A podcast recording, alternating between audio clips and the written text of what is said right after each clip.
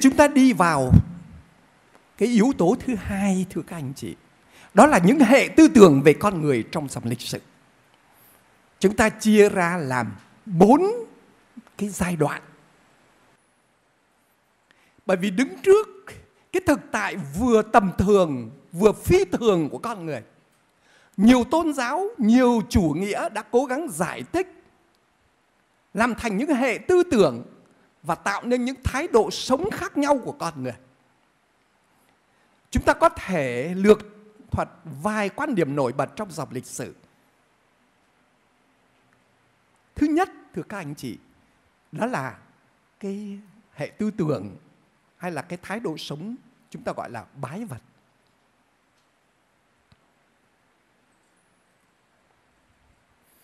Bái vật nó bắt đầu từ cái người thời tiền sử cho đến cái thời đồ đá cũ, đồ đá mới gần đây nhé. Tức là cũng kéo dài cả 100 năm, năm sáu chục năm. Năm sáu chục ngàn năm nhé.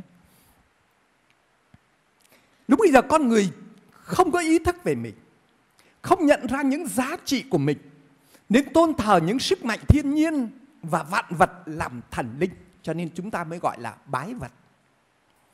Đây là thái độ của những người nguyên thủy hay những người tiền sử trước biết đến khoa học. Chỉ nhìn vào các hiện tượng bên ngoài, thấy hồ bão sấm sét lửa nước, gió bão mạnh mẽ hơn mình thì tôn thờ chúng. Có thần hổ, thần thiên lôi là vì vậy nhé. Đất có thổ công, sông có hà bá là vì thế. Con người không đặt câu hỏi về mình, về những sự việc liên quan đến mình như cái chết, khổ đau, bệnh tật và coi chúng là những chuyện tự nhiên của kiếp người như bao sinh vật khác. Đấy là thái độ bái vật. Nhưng mà thưa anh chị em, thời hiện tại của chúng ta vẫn còn những người đang bái vật như vậy. Họ nghĩ rằng có tiền là có tất cả. Và tôn thờ những ông thần, thần tài, cái hệ tư tưởng thứ hai và cái thái độ sống thứ hai, chúng ta gọi là bái thần. Đó là từ thời cổ đại tới thời cận đại, đến thế kỷ thứ 18 của chúng ta. Nhờ trí thông minh, con người thắng được những sức mạnh thiên nhiên, lấp sông, phá núi, ngăn biển, cho nên chúng ta không tôn thờ chúng nữa. Nhưng mà con người lại tạo cho mình các thần linh mới và thể hiện lòng sùng bái qua các tôn giáo. Bởi vì chúng ta thấy con người có cái nét phi thường và con người muốn tìm cái gốc, cái phi thường đó ở đâu và thấy rằng phi thường không phải ở của mình thì chắc chắn là của thần linh đấy Cho nên con người quy tất cả những cái gì phi thường của mình vào thần linh. Cho nên thái độ thứ hai đó là bái thần. Con người tìm ra những phương pháp làm nông nghiệp với lúa gạo. Lúa gạo, thưa các anh chị, uh, tìm ra cách đây 3.500 năm nhé. Lúa mì cách đây 3.000 năm nhé, trước công nguyên. Và các cây lương thực khác. Rồi thuần hóa các động vật hoang dã thành gia súc. Cho nên con người bỏ cái đời sống du mục sang cái đời sống định canh định cư lâu dài. Con người phát triển giao thông vận tải phát minh ra các hệ thống chữ viết khởi đầu là chữ hình nêm rồi sau đó rồi chữ Hy Lạp rồi chữ Latin nhé. Nhiều thành phố phát triển bên cạnh hồ sông cửa biển. Và con người sống ấm no hạnh phúc nên có nhiều thời giờ suy nghĩ về mình về thế giới tạo nên các nền văn minh ở các uh, miền chẳng hạn như miền Mesopotamia tức là lưỡng hà Meso tức là ở giữa, Potamos là con sông, cho nên ở giữa hai con sông Tigre và Euphrates, tức là nó ở miền Trung Đông bây giờ nhé. Rồi à, bờ sông Nin ở Ai Cập, rồi sông Indus, rồi à, văn minh Hy Lạp, văn minh La Mã vân vân. Các dân tộc giàu mạnh, văn minh hơn sáng tạo ra những phương tiện chiến tranh, dùng sức mạnh, vũ khí để xâm lăng các dân tộc yếu kém hơn mình và bắt họ lệ thuộc về mặt văn hóa, tinh thần, tôn giáo. Ờ, chúng ta thấy cái giai đoạn này nó ở đầu thế kỷ ờ, của chúng ta với những người đế quốc Hy Lạp là La Mã vân vân. Ừ. Rồi thưa các anh chị, các tôn giáo tạo nên những hệ tư tưởng giải đáp các thắc mắc về nguồn gốc, về giá trị cũng như cùng đích của con người. Nói chung con người bắt nguồn từ thần linh, do thần linh điều khiển, chi phối con người.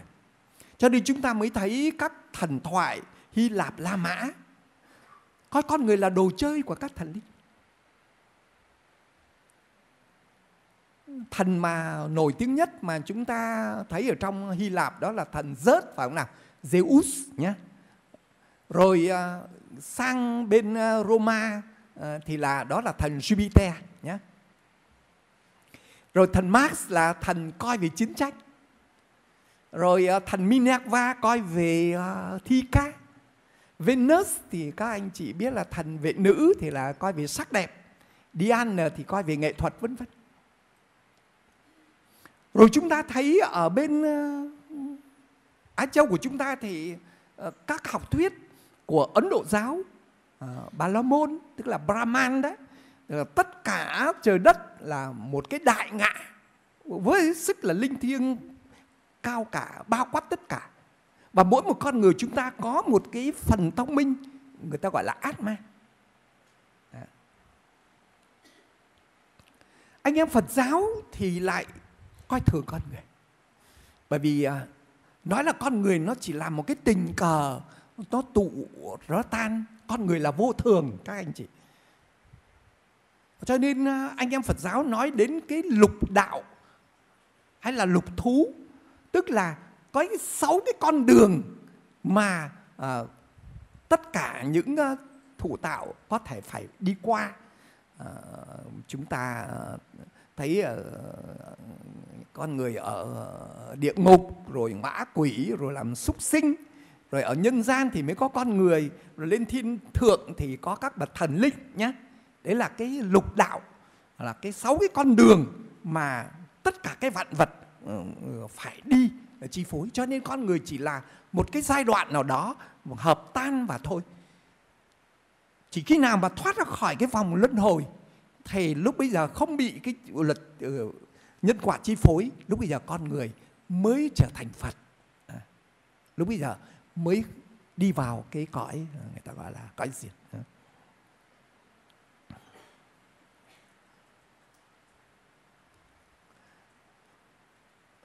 Do thái do thái giáo thì giải thích con người là thụ tạo do đức chúa gia vê dựng nên có tinh thần giống như ngài nhưng đã phạm tội không phân tuân phục nên cắt đứt sự hòa hợp với đức chúa phải đau khổ phải chết và do thái giáo đưa con người hướng về một niềm hy vọng sẽ được giải thoát được cứu độ bởi đấng Messia hay là đấng Kitô hay là đấng sức giàu. Đấy, đấy là chúng ta thấy tất cả tôn giáo đều theo cái hướng như vậy. Quy về thần linh. Và con người thì có thể nói cũng chả đáng là gì. Chỉ có mỗi do thái giáo mới tôn trọng con người, đặt cái con người ở trong một cái giá trị à, cao cả.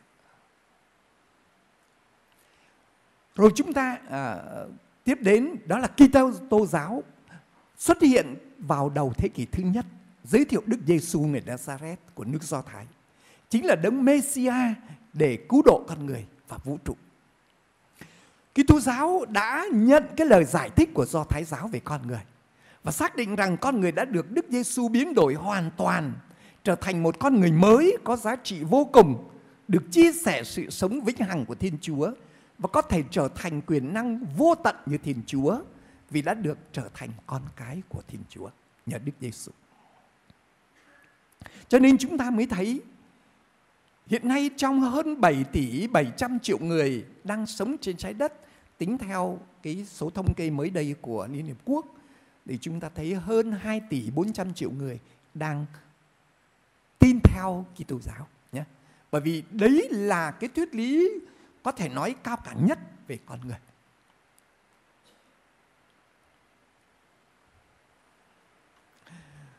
Tuy nhiên, thưa các anh chị Chúng ta đi vào cái hệ tư tưởng thứ ba mà chúng ta đang à, sống ở trong đó. Người ta gọi đó là hệ tư tưởng nhân văn nhé. Hay là nói đúng hơn là nhân bản. Cái từ nhân văn thưa các anh chị được uh, các cái từ điển hay dùng.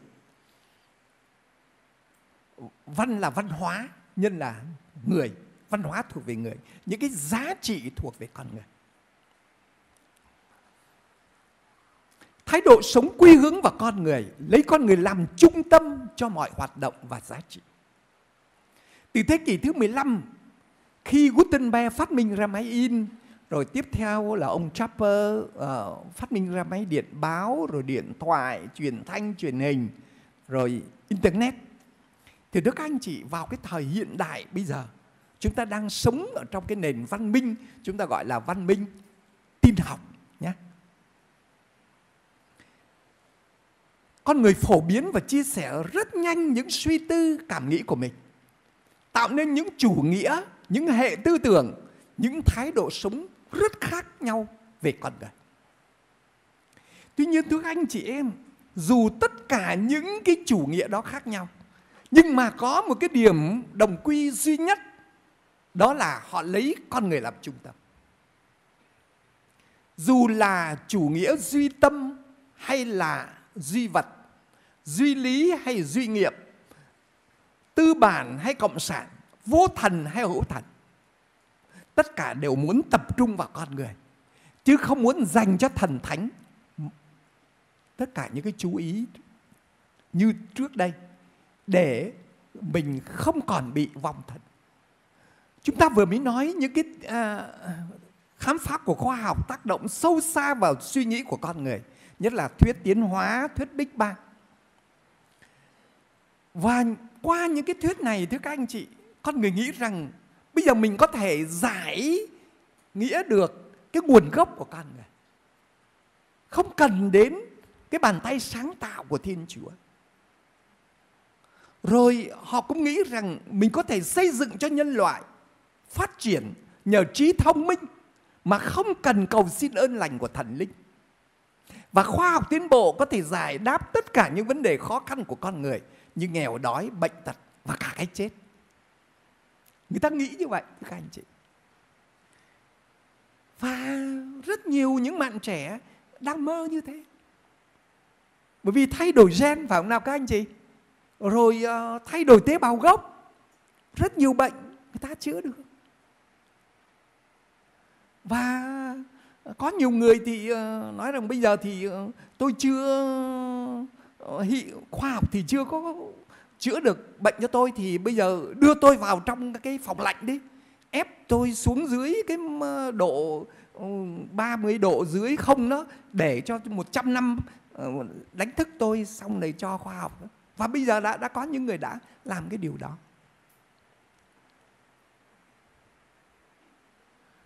Chúng ta không lạ lùng nhé cho nên à, bây giờ chúng ta có thể nói con người đang ở trong cái người ta gọi là cái thái độ và cái hệ tư tưởng người ta gọi là nhân văn nhé tập trung cho con người thôi. Những niềm tin vào thiên chúa vào thần linh dần dần biến mất khỏi tâm trí con người. Do đời sống muốn tự do hưởng thụ vật chất rồi dành nhiều giờ cho việc học hành, làm việc, giải trí. Anh chị em cứ mở cái tivi mà coi. Một trận đá banh ở châu Âu chẳng hạn, phải không nào? Mấy trên, mấy cái sân bóng đá Anh hay là Ý hay là Bồ Đào Nha, Tây Ban Nha, đầy người.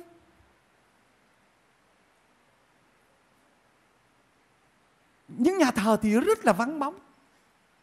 Tôi sang ờ, bên ờ, Roma, thưa các anh chị vào đúng ngày lễ ờ, mùng 2 tháng 11 tức là lễ các linh hồn, các đặc. Tôi đi vào bốn cái đại thánh giáo đường của Roma. Thì thưa các anh chị, chỉ có nhà thờ thánh Phêrô có góc góc mấy chục người đang dự lễ trong cái ờ, căn nhà nhỏ thôi. Bởi vì mở ra thì nhưng mà mấy ngàn người thì đi vần vũ ở trong lòng nhà thờ, xem hết cái tượng này đến tượng khác vì nó là công trình nghệ thuật. Nhưng mà dự lễ không? Bên anh cũng vậy. Dự lễ bây giờ hầu như chỉ mấy bà già, trẻ con là tuyệt vắng không? Chúng ta không lạ lùng. Đấy là cái thái độ của con người, tập trung cho con người.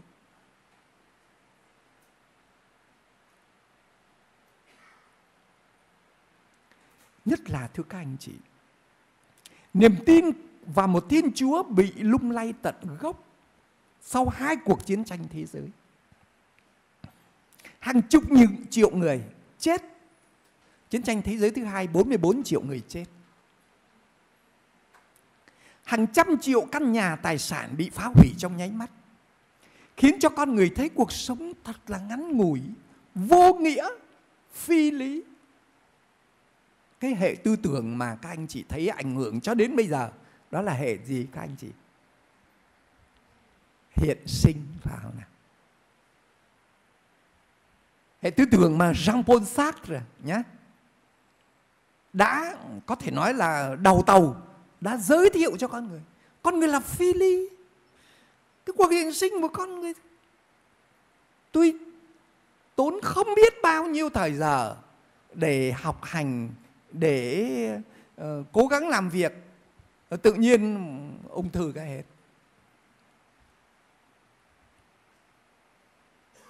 Tôi xây dựng bao nhiêu là tài sản, đột ngột cái chết hết. Vậy thì tội gì mà phải học? Tội gì phải làm việc? Tôi hãy sống cái giây phút hiện tại với tất cả cái sự tự do chọn lựa của tôi để tôi hạnh phúc. Đấy là cái ý nghĩa của sống.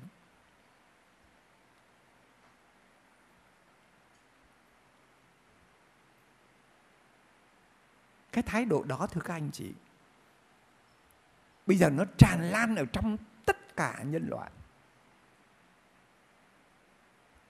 Ngay cả những người có tôn giáo nhé.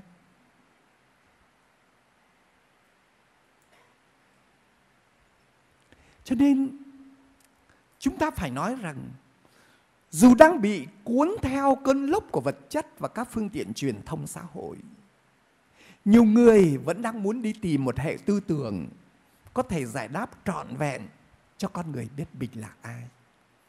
Mình sẽ đi về đâu sau cái chết của cuộc đời trần thế?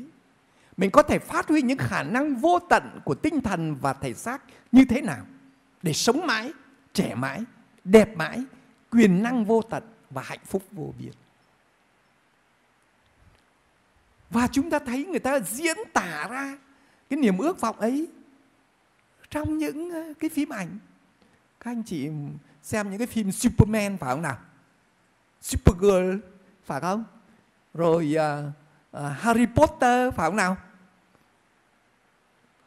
Rồi các uh, chuyện võ hiệp của Trung Quốc phải không nào?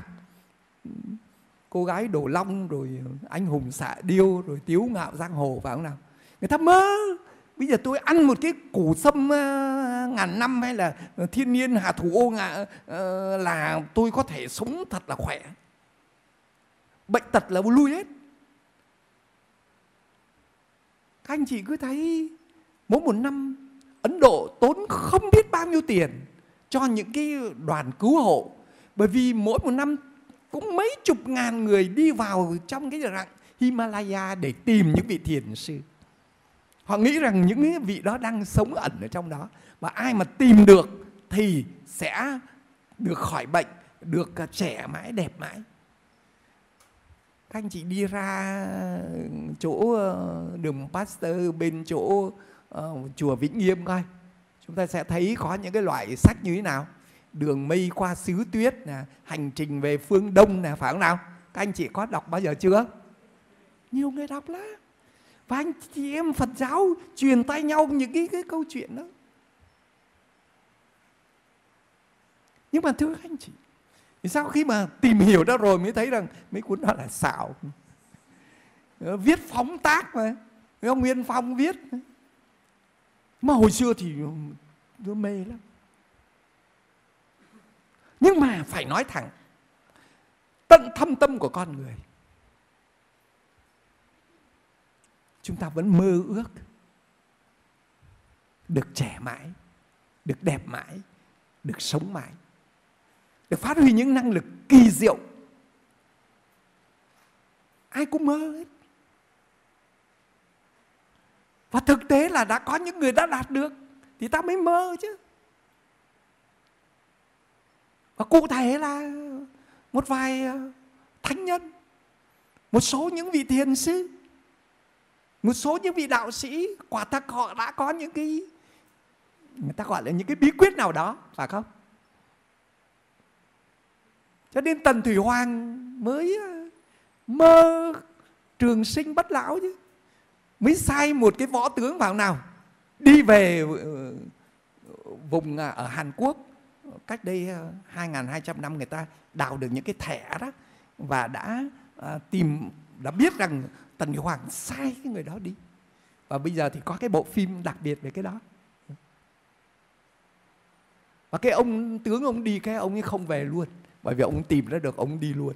Bởi vì nếu mà ông mang về cái là chắc là tần hoàng sẽ giết ông ấy rồi lấy cái đó mà thành ông đi luôn. Nhưng mà đấy là, ta gọi là diễn tả cái niềm mơ ước của con người. Tại sao thưa các anh chị tại vì những khám phá mới của khoa học về con người càng thúc đẩy con người hiểu biết đi tìm nguồn của hiện hữu nơi con người. Sự sống, tình yêu, tư tưởng, tự do. Bởi vì với tất cả những máy móc có thể nói khoa học tiên tiến nhất, người ta không tìm được thấy tình yêu ở đâu cả.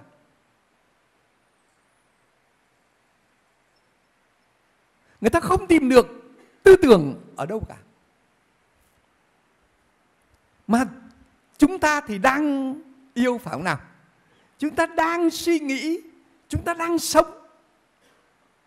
Như vậy, với tất cả những cái suy tư rất là tự nhiên, phải có nguồn sống, phải có nguồn tình yêu, phải có nguồn tư tưởng.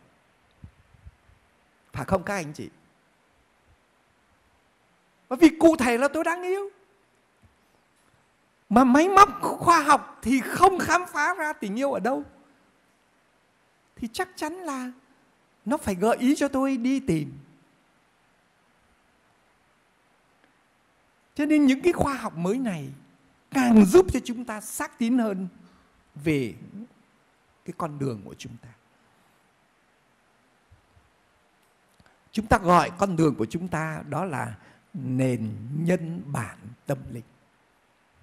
Nhiều nhà khoa học đã nhắc nhở và vạch trần những sai lầm trong giả thuyết tiến hóa của đặc biệt các anh chị đọc chúng tôi có những cái uh, chú thích để giúp cho các anh chị tìm những cái nguồn các khoa học nói gì về uh, thuyết Darwin nhé rồi uh, các anh chị có thể đọc ở trên mạng internet trong cái giáo trình nó có sẵn tất cả nhé rồi rất nhiều nhà Ờ, người cộng sản ở nga và các nước đông âu, sau cái cái bức tường bắc linh sụp đổ, thì người ta thấy rằng, trời ơi, bao nhiêu là năm tháng chúng tôi hô hào, người ta theo cái thuyết Darwin. Nhưng mà thực sự đã lừa thôi. Từ một giả thuyết khoa học, người ta phóng đại để nó trở thành một sự thật khoa học. Và kết quả là cái gì? Là cả một cái nền luân lý suy đổi. Cho nên ông Putin, thưa anh chị em, sau khi mà ông lên tổng thống ấy là ông làm cái gì thưa các anh chị em? Cố gắng thôi thúc làm sống dậy chính thống giáo. Bởi vì chỉ có tôn giáo mới có thể giúp cho con người giữ được cái tinh thần. Những cái cuộc họp thì về nền văn hóa của Việt Nam của Đảng đã thấy cái tình trạng suy đồi của cái nền luân lý phải các anh chị. Rồi chúng ta làm cái gì? Hô hào, lập ra các lễ hội. Bây giờ chúng ta có tới hơn 5.000 lễ hội mỗi năm. Nhưng mà thưa các anh chị, vẫn không kéo được cái nền luân lý. Không nâng lên được là bởi vì sao? Vì đã tiêm nhiễm vào trong bao nhiêu cái thế hệ là không có một cái đấng nào chi phối con người cả. Rồi cộng thêm với những cái hoàn cảnh chết là hết, cứ sống cho nó thoải mái đi, dẫn đến cái đất nước của chúng ta hiện nay. Cho nên, thưa các anh chị, nhiệm vụ của những giáo lý viên của chúng ta nhiệm vụ của những người công giáo của chúng ta là vực dậy cái nền luân lý của xã hội bằng cái hệ thống mà chúng ta nói nền nhân bản tâm linh nhé.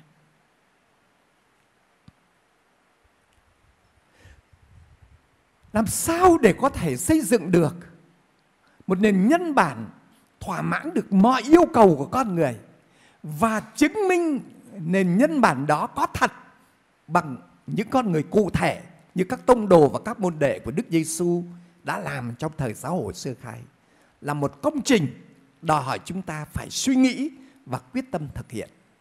Và đó cũng là niềm mơ ước của cả nhân loại hôm nay.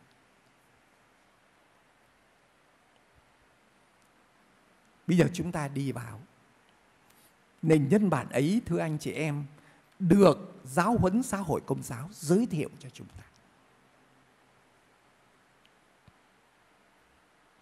Mặc dù Thánh Kinh nói rõ về nguồn gốc cùng đích của con người cũng như Chúa Giêsu và các môn đệ của người dạy rất cụ thể về tình yêu thương con người đối với Thiên Chúa, với anh chị em, với vạn vật như là những điểm căn bản của một nền nhân bản tâm linh. Người Kitô hữu trong suốt gần 20 thế kỷ qua có lẽ chúng ta vẫn giữ cái thái độ bái thần. Nhất là từ khi đạo công giáo được vua Constantinus chấp nhận là tôn giáo hợp pháp trên toàn đế quốc Roma từ năm 317.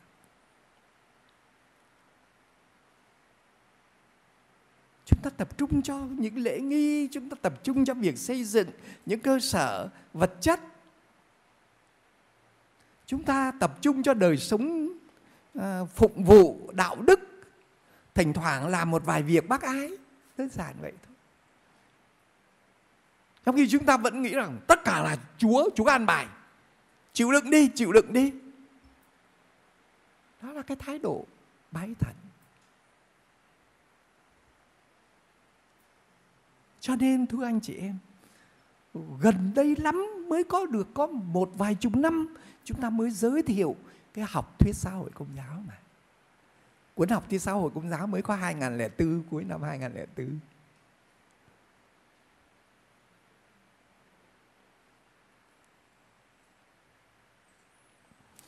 Trong nhiều thế kỷ cho đến thời Trung Cổ, người Kitô hữu tập trung nguồn lực vào việc xây dựng các cơ sở vật chất, tổ chức các nghi lễ trang trọng, quản lý các địa phận tôn giáo bằng các quan chức như là giám mục, linh mục, tạo thành cái giai cấp gọi là tăng lữ, phải không nào? Còn à, bên thì là hoàng tộc, ở bên là tăng lữ. Thứ ba là dân chúng cứ à, âm thầm chịu à, vâng phục tất cả. Hầu hết Kitô giáo dân do học vấn kém, hiểu đạo giữ đạo là tôn thờ Chúa qua các lễ lễ nghi kinh nguyện bí tích, tuyệt đối vâng phục các người đại diện cho Chúa là vua quan và hàng giáo phẩm giáo sĩ. Họ quan niệm rằng mọi sự đều quy về Chúa, chịu đựng vì Chúa dù có bị bóc lột thiệt thòi. Cho nên chúng ta mới thấy can mắc ăn ghen. Và nhiều nhà hoạt động xã hội cho thái độ bái thần ấy làm cho con người vong thân và cho tôn giáo chỉ là thứ thuốc phiện ru ngủ quần chúng. Chúng ta không lạ. Đấy là phản ứng tự nhiên của cái xã hội. Đối với cái thái độ của chúng ta. Cho nên Công đồng Vaticano, thứ hai ở trong How Gaudium Spes số 19 và 21 nói chúng ta chịu một phần trách nhiệm về cái thái độ vô thần của những anh em. Bởi vì chính chúng ta giữ đạo theo kiểu ấy thì người ta vô thần là đúng rồi.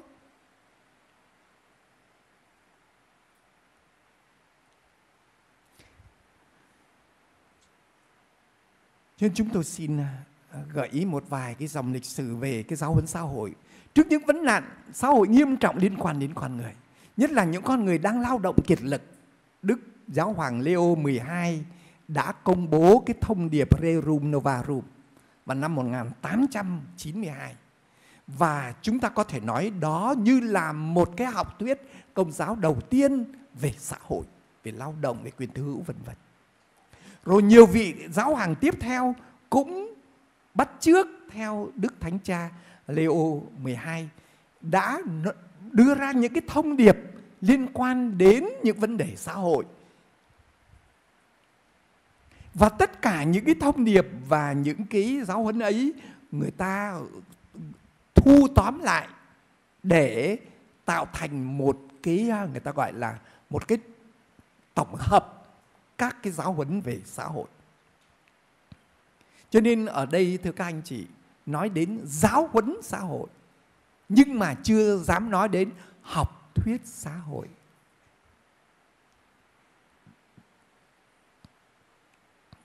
Công đồng Vaticano thứ hai với hiến chế một vụ Gaudium Spes giới thiệu một giáo hội thật sự liên đới sâu xa với loài người và lịch sử nhân loại. Hiến chế trình bày một cách có hệ thống các chủ đề về văn hóa, đời sống kinh tế và xã hội, hôn nhân về gia đình, về cộng đồng chính trị, về hòa bình, về cộng đồng các dân tộc dựa trên quan điểm nhân học Kitô giáo và sứ mạng giáo hội. Và sau nhiều năm nghiên cứu, biên soạn dưới sự điều hành của vị chủ tịch là Đức Hồng Y Francisco Xavier Nguyễn Văn Thuận, thì Hội đồng Giáo hoàng Công lý Hòa bình đã giới thiệu cuốn tóm lược học thuyết xã hội công giáo vào tháng 4 năm 2004 cho toàn thể giáo hội công giáo. Và các người tín hữu chúng ta có thể tìm thấy trong học thuyết này những nguyên tắc để suy tư, những tiêu chuẩn để phán đoán và những chỉ dẫn để hành động là bước đầu để thăng tiến một nền nhân bản toàn diện và liền đới. Cho nên các anh chị mới thấy rằng cái toàn bộ cái học thuyết xã hội công giáo giới thiệu cho chúng ta cái nền nhân bản toàn diện và liên đới là vì vậy nhé. Chúng ta tập trung cho con người, lấy con người làm gốc chứ không phải lấy Chúa làm gốc. À, đấy là một cái gì hết sức là có thể nói nhiều khi ờ, đối với một số người mà không giải thích á thì người ta gọi là phản đạo ờ, hay là đi ngược với giáo lý căn bản nhưng mà trong thực tế giáo hội yêu cầu chúng ta phải nhìn lại ờ. nên đây là à, các anh chị thấy đây là cái bản văn chính thức chúng tôi tiếc rằng cái ờ, cuốn sách này à, nó không còn. Còn chúng tôi sẽ cố gắng tái bản cái cuốn này lại cho các anh chị. Hiện nay thì có một vài nhóm thì cũng đã cố gắng in lại nhưng mà nó chưa có hoàn chỉnh. Cho nên chúng tôi sẽ ờ, còn các anh chị à, nếu các anh chị à, tìm kiếm được cái cuốn như này thì sẽ tốt hơn. À, tôi hy vọng là một số hãng còn còn các anh chị đã có cuốn Duquette rồi. Và Duquette thì viết nó nhẹ nhàng hơn. À, cả hai bên nó đều cái nội dung có thể nói uh, nó tương ứng với nhau. Thì thưa các anh chị cái bản tóm lược này tuy xuất hiện hơi muộn chúng tôi nói mới 2004 thôi. Nhưng mà hết sức cần thiết để giúp cho người tín hữu vượt qua cái thái độ bái thần. Tập trung sự chú ý vào con người và các vấn đề xã hội của con người. Trước những thách đố do các hệ tư tưởng và khoa học đặt ra chỉ muốn tập trung vào con người và chối bỏ Thiên Chúa. Chúng ta không chối bỏ Thiên Chúa. Chúng ta tập trung vào con người y như những uh, học đó. Nhưng chúng ta giới thiệu Thiên Chúa là nguồn gốc của tất cả. Và lúc bây giờ thì nó mới giải được cái vấn đề con người là gì và con người là ai. Nhé. Thưa các anh chị, bản toán lược giới thiệu nền nhân bản tâm linh vì lấy con người duy nhất và toàn diện với thể xác và linh hồn, với tình cảm và lương tâm, với lý trí và ý chí làm then chốt cho toàn bộ phần trình bày của mình.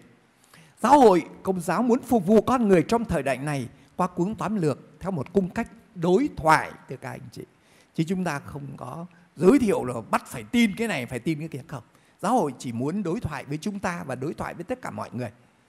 Như là những bạn hữu, bởi vì chính Thiên Chúa cũng đã đối thoại với chúng ta như thế để làm chứng cho sự thật cũng như để cứu độ con người. Sách tóm lược này gồm có 583 số trình bày trong thành 12 chương thưa các anh chị. Và tất cả nội dung là trình bày xoay quanh con người và các vấn đề xã hội của con người. Ta có thể nói rằng học thuyết xã hội công giáo chính là học thuyết về con người. Như đức thánh cha Gioan Phaolô đã xác định, con người là con đường của giáo hội. Đồng thời cũng là con đường của thiên chúa, bởi vì thiên chúa đã làm người. Không phải thiên chúa xóa bỏ con người đâu. Thiên chúa từ trời cao xuống trở thành người. Cho nên con người là con đường của thiên chúa và đồng thời, chúa cũng nâng con người lên để trở thành thiên chúa như người. Đấy là cái con đường hai chiều tuyệt vời. Và các anh chị khi mà nghiên cứu kỹ lưỡng cái học thuyết này, các anh chị sẽ phát huy những năng lực kỳ diệu của các anh chị.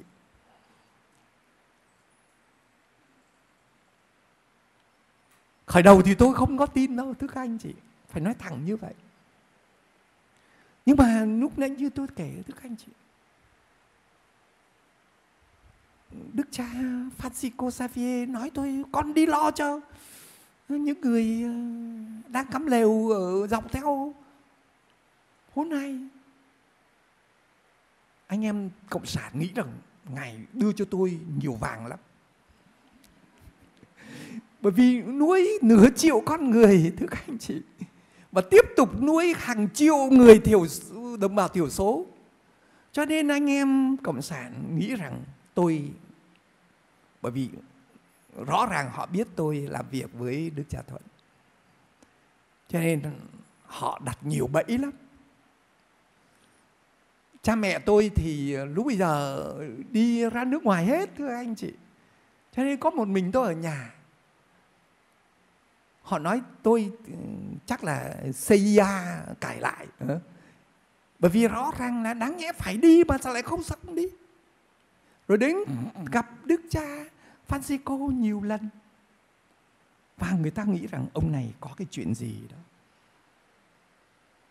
Tôi đang làm lễ. Thưa các anh chị, ở nhà thờ Vinh Sơn, chỗ mà xảy ra bậc giả đó đúng ngày 24 tháng 12 năm 76 Linh Mục Sơn không được làm lễ ở đây. Không nói rõ là cái ờ, lý do gì hết. Đức cha Bình thương quá, Đức cha Bình nói con lên làm lễ ở nhà bàn thờ của cha ở tòa tổng giám mục? Tôi làm lễ được đúng 4 tuần, cũng đưa một cái nghị định. Linh Mục Sơn không được làm lễ ở đây. Rồi, Đức cha thấy ờ, căng quá, làm lễ ở đâu cũng không được. Nói, thôi con đi ờ, làm công nhân. Và tôi đi làm công nhân. Thưa anh chị, làm công nhân 21 năm. Nhưng một người thợ tôi làm ở Lixin, Liên hiệp khoa học sản xuất in, ở ngay cái đầu ờ, ờ, đường Tôn Thất Tùng. Bây giờ nó là bệnh viện phụ sản quốc tế, coi người cái máy in, hết sức là hiện đại. Các kỹ sư anh bỏ đi về nước hết. Các cái máy độc nhất ở Đông Nam Á để in, sắp chữ bằng hệ thống phim. Không ai lo cả bây giờ tự nhiên cái giao cho một linh mục. Tôi có học cơ khí đâu, thưa các anh chị. Nhưng mà phải cầu nguyện. Bởi vì Đức Giêsu là nguồn của khôn ngoan. Nếu tôi hiểu được tư tưởng của tôi có cái gì, thì chính Ngài soi sáng cho tôi. Và quả thật thì Ngài cứ soi sáng. Nhiều khi bí khoa không biết làm sao những cái máy móc không có cái gì thay thế bởi vì lúc bây giờ là đóng cửa với Việt Nam, với các nước. Cho nên cố gắng suy nghĩ, tìm tòi ra cái phương pháp để mà làm cho các máy nó vận hành, rồi thay thế các bộ phận, lấy cái ờ, bóng đèn của xe Honda, thay làm cái bóng đèn chụp phim ở trong cái máy, đủ thứ hết. Rồi tìm ra những cái phương pháp để nghiên cứu về chữ rồi trở thành một nhà kỹ sư lúc nào không hay. Rồi à, các đại học mời tôi dạy tôi dạy ở đại học sư phạm kỹ thuật khoa cư khoa kỹ thuật in 16 năm. Đào tạo khoảng 3 ngàn kỹ sư ngành in. Rồi dạy ở đại học à, kiến trúc 3 năm. Rồi dạy ở đại khoa mỹ thuật công nghiệp. Rồi dạy ở đại học à, tổng hợp ờ, uh, 2 năm khoa ngữ văn báo chí và dạy ờ, cho các học viện công giáo bốn chục năm cho đến ngày hôm nay. Chúa Giêsu là nguồn tư tưởng của chúng ta. Đó của tôi cũng như các bạn thôi. Cũng là những hóa chất nó phóng phóng phóng phóng giữa các ờ, tế bào thần kinh chứ có khác gì đâu.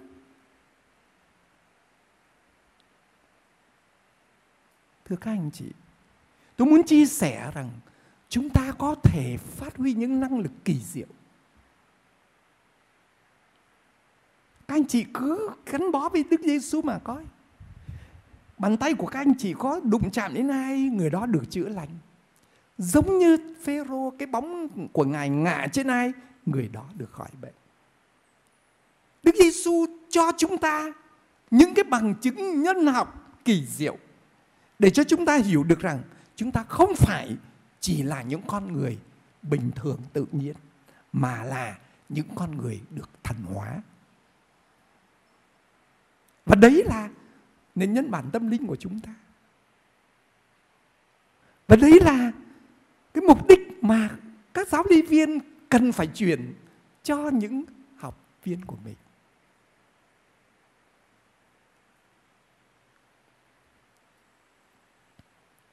Cho nên thưa các anh chị, toàn bộ ờ, giáo huấn xã hội giới thiệu cho chúng ta con người là ai? Là gì? Có thể vươn cao tới đâu và vươn xa đến như thế nào? Chúng ta trong thực tế thưa anh chị em nhiều lần giáo hội của chúng ta đã quay lưng với con người. Chúng ta tập trung tất cả cho Thiên Chúa. Còn bây giờ giáo hội mời gọi chúng ta nhìn lại con người là con đường của giáo hội. Và chúng ta cố gắng, chúng ta kết hợp với nhau để chúng ta phục vụ con người. Chúng ta giới thiệu cho họ cái niềm hy vọng, cái niềm vui.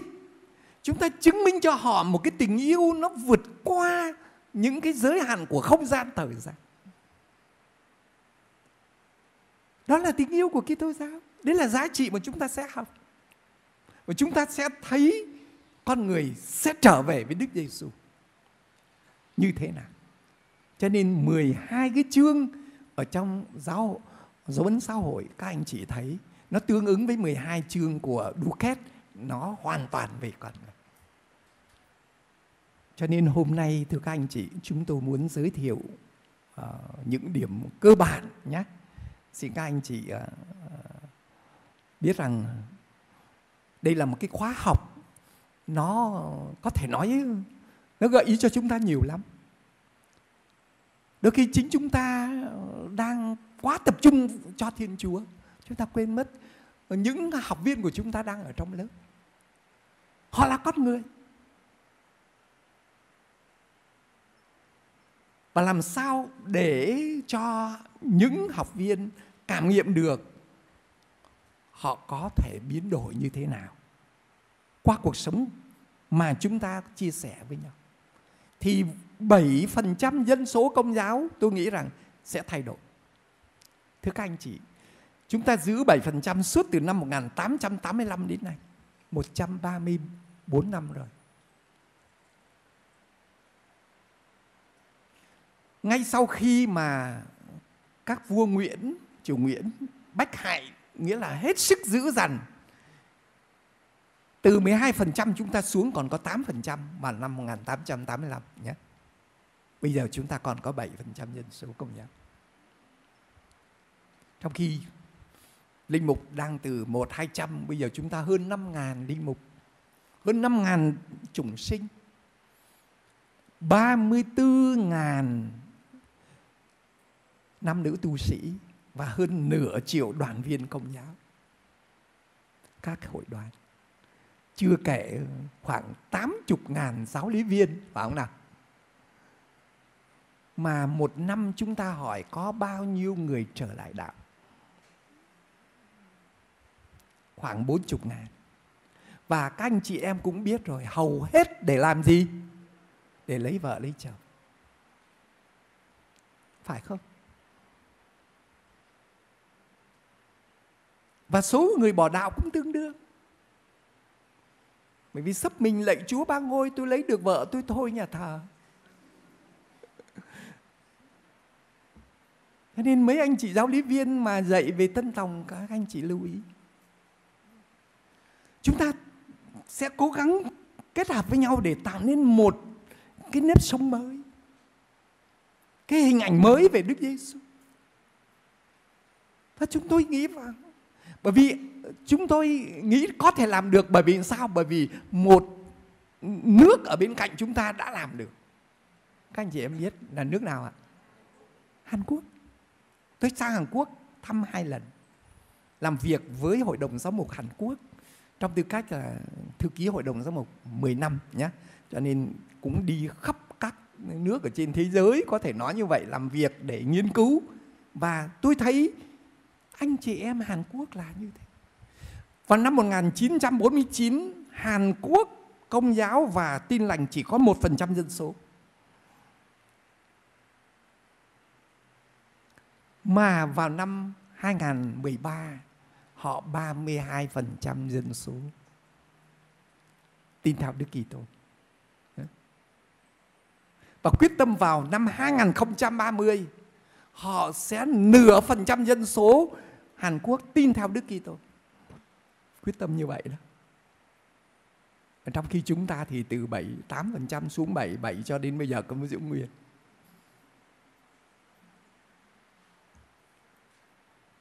anh em Hàn Quốc thưa các anh chị họ xác tín và họ chia sẻ họ đưa vào trong cái hệ thống hoạt động xã hội nó khác với chúng ta nhiều lắm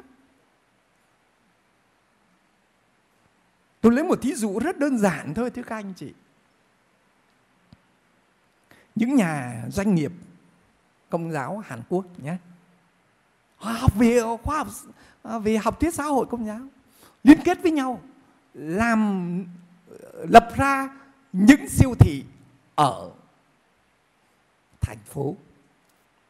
Những siêu thị mua hàng từ những cái đồng bào công giáo ở thôn quê, chúng tôi bao tiêu sản phẩm cho các bạn.